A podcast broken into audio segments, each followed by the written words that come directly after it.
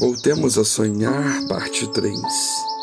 Ela, pois, com a amargura da alma, orou ao Senhor e chorou abundantemente, e fez um voto dizendo ao Senhor dos Exércitos: Se benignamente atentares para a aflição da tua serva, e de mim te lembrares e da tua serva não te esqueceres, mas a tua serva deres um filho homem, ao Senhor o darei todos os dias da sua vida, e sobre a sua cabeça não passará navalha.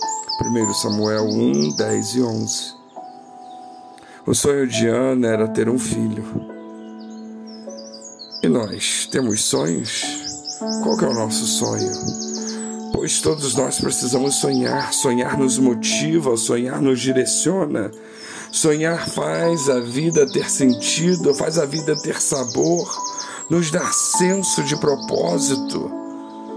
Sonhar faz parte da nossa condição humana. E se, se isso tudo é verdade, porque às vezes paramos de sonhar? Talvez alguns de nossos sonhos tenham se perdido ao longo do caminho. Talvez outros tenham se transformado em pesadelos, ou quem sabe, já até sepultamos na cova do esquecimento alguns dos nossos melhores sonhos. Talvez desistimos de alguns durante muitos anos que nos mantiveram cheios de esperança.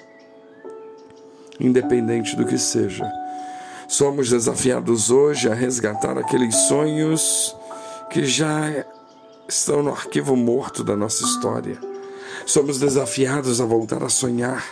E Ana nos ensina princípios para alimentar os nossos sonhos enquanto estamos nessa sala de espera. Voltemos a sonhar acolhendo em nosso coração a palavra profética.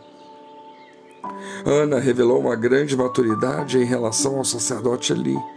Enquanto Ana continuava no templo chorando na presença de Deus, a Bíblia diz que ela orava silenciosamente e movia apenas os lábios.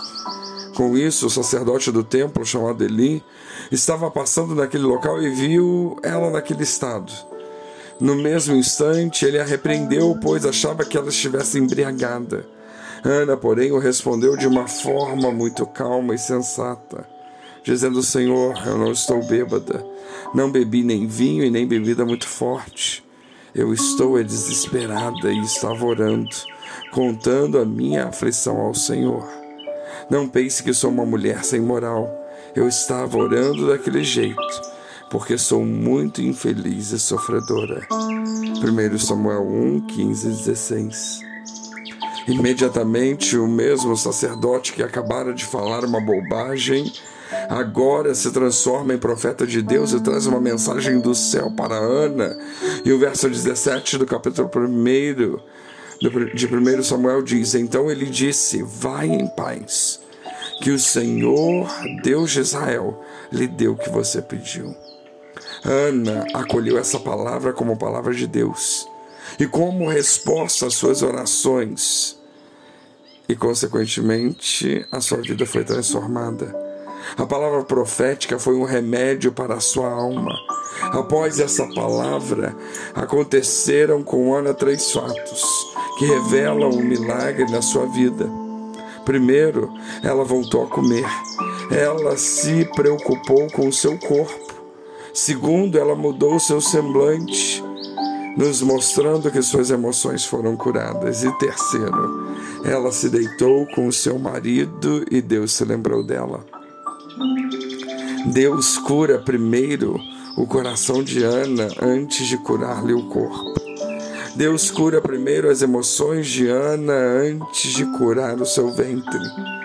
Só mais tarde, quando Ana coabitou com o marido, é que Deus se lembrou dela e então ela concebeu e deu à luz a um filho a quem deu o nome de Samuel. Se desejamos ver os nossos sonhos realizados, creiamos as promessas da palavra de Deus. É ela que gera a fé em nosso coração.